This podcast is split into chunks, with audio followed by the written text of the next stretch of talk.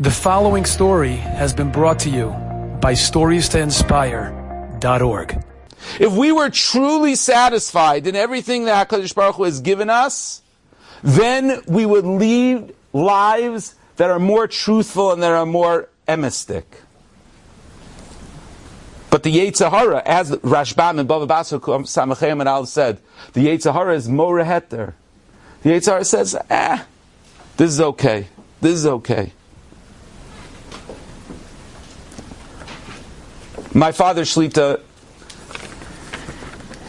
ingrained this inside of me when I was about 16 or 17 years old. My father worked as a statistician. He had a PhD in economics, and his bank closed that he was working for.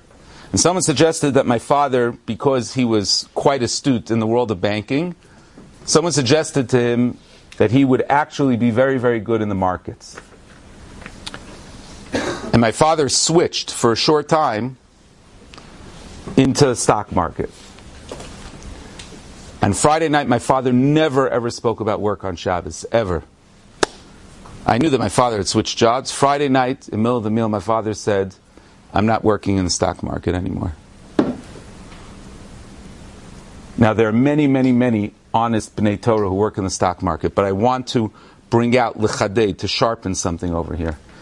My father said that when he went into the, that office that he went into, he said he heard people talking about making money at the expense of others.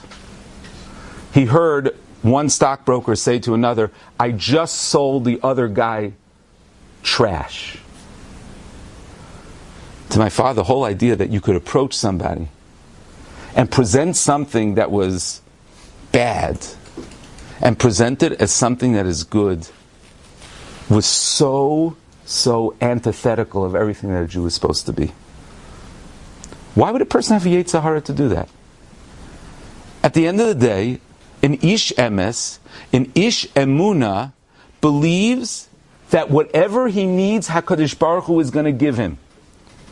And he could make the sale in an honest way, and he could make the sale in a dishonest way and he'll either make the money or he won't. But that's up to HaKadosh Baruch Hu. He needs absolutely no dishonesty, any form of dishonesty to reach that place. We, as B'nai Torah, represent being Anshe Emes. Enjoyed this story? Come again. Bring a friend. Stories to inspire.org.